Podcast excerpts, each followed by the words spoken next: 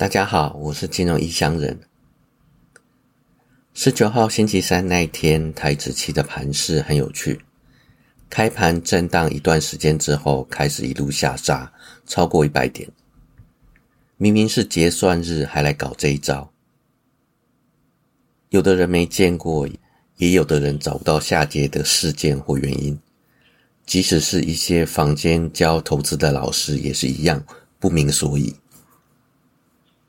有的比较能看清现实的人会说，下跌或上涨不是根据事件驱动，事件只是用来被当作进场或出场的借口而已。但是能够真正看清事实的人会说，市场要上涨它就会上涨，要下跌就会下跌，事件只是用来助涨或助跌而已。当没有事件发生的时候，它该涨还是会涨，该跌还是会跌。重点是去判断市场的趋势，事件只是次要的。不过，要能够正确判断出市场趋势，是需要时间累积功力才办得到就是了。接下来谈谈，要投资中国，透过欧洲有可能会比较安全一些。自从去年底中国解封之后，经济活动逐渐复苏，美国银行中国股票首席策略师。在接受媒体采访的时候表示，中国奢侈品消费复苏相当强劲，而房地产仅仅是开始出现复苏迹象而已。单单就奢侈品消费复苏这一项，就可以让 LVMH、爱马仕等全球奢侈品牌销售额大幅度的飙升，带动法国的指数一路上涨超过百分之十六。自去年底以来，爱马仕。LVMH、开云集团的股价分别上涨了百分之六十一、百分之四十五跟百分之二十五。再加上化妆品制造商欧莱雅的话，这四档股票贡献了法国股市涨幅的三分之一。摩根斯丹利表示，中国是欧洲奢侈品牌最重要的市场。巴克莱银行欧洲股票策略主管更表示。一些全球投资者可能会发现，与其投资中国的股票，若透过欧洲的股票，特别是奢侈品的部分，来间接投资中国的话，会更容易，流动性更强，而且风险更低。这部分跟我透过其他方式迂回投入币圈有些雷同，但中国的消费者并不是喜欢所有的欧洲奢侈品牌。他们主要喜欢的是爱马仕跟 LVMH。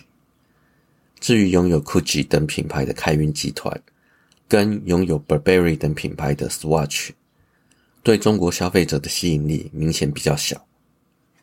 中国喜欢消费欧洲品牌，不仅仅是奢侈品而已。对岸的白富美更是对保时捷情有独钟。七一八冰美粉这个颜色的保时捷，在小红书上。被评价为超适合女生开的车子之一，而在中国各大城市的路上，也不只会看到年轻女孩开着保时捷在路上飞奔而过。根据保时捷的文件表示，保时捷在中国的车主大约有一半是女性，平均年龄不超过四十岁，家庭平均年收入大约为四十一万欧元，代表中国经济自由的年轻女性。是 Porsche 在全球最具特色的车主群体之一，所以如果看好中国消费力道的话，除了刚刚说的几个欧洲奢侈品牌股票以外，还可以考虑 Porsche。接下来讲讲电动车市场现况。现在电动车市场明显进入竞争白热化，Tesla 的早期优势慢慢被侵蚀。不仅各家车厂推出的电动车都已经可以量产上市，有的卖的比特斯拉还要好，逼得特斯拉降价牺牲利润拼市占率。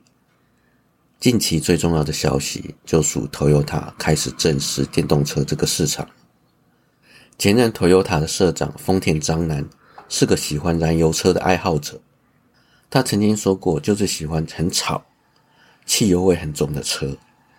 所以在他任内，不止常常抨击电动车，连同旗下推出的车种仍然是燃油车，还有油电混合车为主。在这种状态下推出的电动车，BZ 系列当然很不怎么样。不过丰田章男最终还是不敌市场对电动车逐渐增加的关注，选择下台，换一位他口中更有进取心的人接班。这个更有进取心的人，就是原本负责 Lexus 的佐藤恒志。佐藤恒志近期表示，Toyota 将会在二零二六年推出新的电动车平台，也就是说，三年之后，Toyota 有机会推出真正具有竞争力的电动车。以 Toyota 对市场的影响力来看，到时市场可能会有一些变化。最后来讲讲苹果在美国推出高收益储蓄账户的事。前几天，苹果跟高盛集团合作，推出一款专门为了美国 Apple Card 用户使用的高收益储蓄账户。这个年利率有四点一五个 percent，没有最低的存款要求，没有费用，只有存款上限二十五万美元。四点一五个 percent 跟目前美国储蓄账户平均不到零点四个 percent 的年利率相比，显得相当诱人。这个账户运作是这样的：Apple Card。有个 Daily Cash 的每日奖励计划，这让使用者有百分之三的购物现金回馈，而只需要在 iPhone 的钱包应用程式当中设定储蓄账户之后，这个现金回馈就会自动进入默认的苹果储蓄账户，享受四点一五个 percent 的年利率。如果要使用这个储蓄账户内的资金，就必须先将资金转移到外部的支票账户。或者是苹果的现金余额当中，而苹果现金的余额可以使用 Apple Pay 来消费。这件事算是有一点小轰动。十九日有立委在立法院质询，台湾二十年前就可以做这件事，但碍于银行法二十九条，这一条就是除了法律另有规定者，非银行不得经营收受存款、受托经理信托资金。公共财产或办理国内外汇兑业务，因为这一条的关系，国内企业都不敢做。但现在苹果这么一个国外企业却可以做。而金管会主委黄天木回答：“苹果的高息账户有没有在台湾落地？金管会要了解一下。如果有落地，当然要有一致性的管理。”立委提醒，金管会了解的时间要短一些，因为就他的了解，台湾。已经有人在使用了。除了法令相关的问题以外，我也想知道是不是永久的固定四点一五个 percent，还是浮动的？如果是的话，那就很有趣。另外一个想知道的是，可不可以用其他方式？可不可以用其他方式把资金放入这个储蓄账户？如果可以的话，那这个账户就真的可以当做储蓄账户来使用了。虽然只有二十五万美元。好了，我是金融异乡人，今天就先到这边，拜拜。